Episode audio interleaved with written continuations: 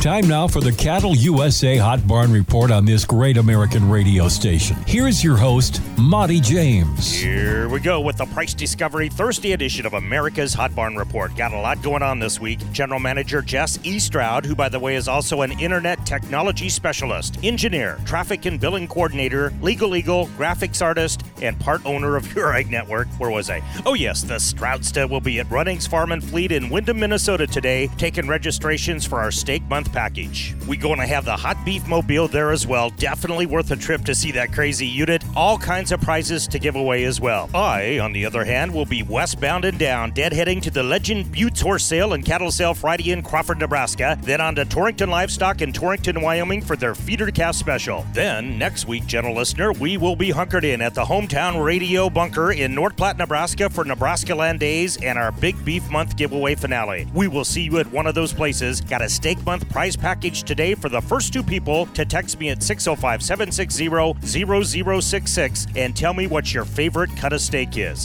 One more time 605 760 0066. The HBR airs at all different times across North America, so light me up as soon as you hear this, yo. Price discovery time.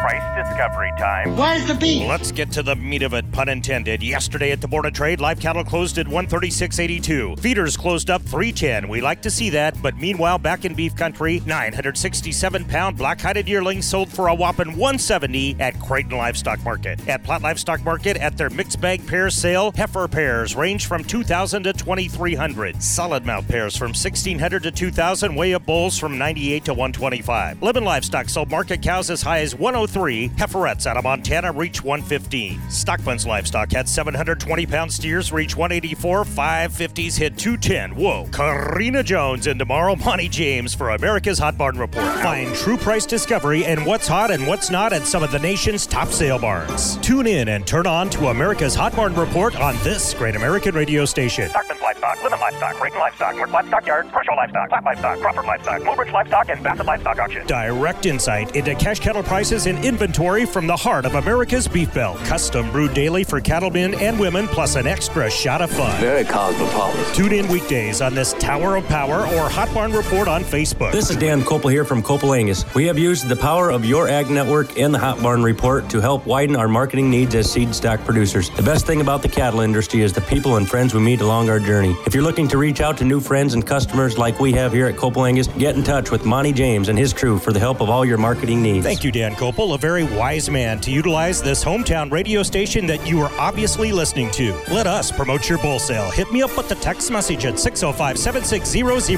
0066. Mix.